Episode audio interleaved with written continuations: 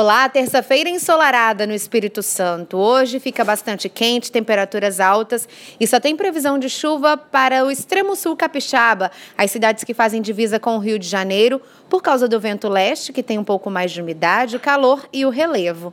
Veja mais detalhes na programação da TV Vitória.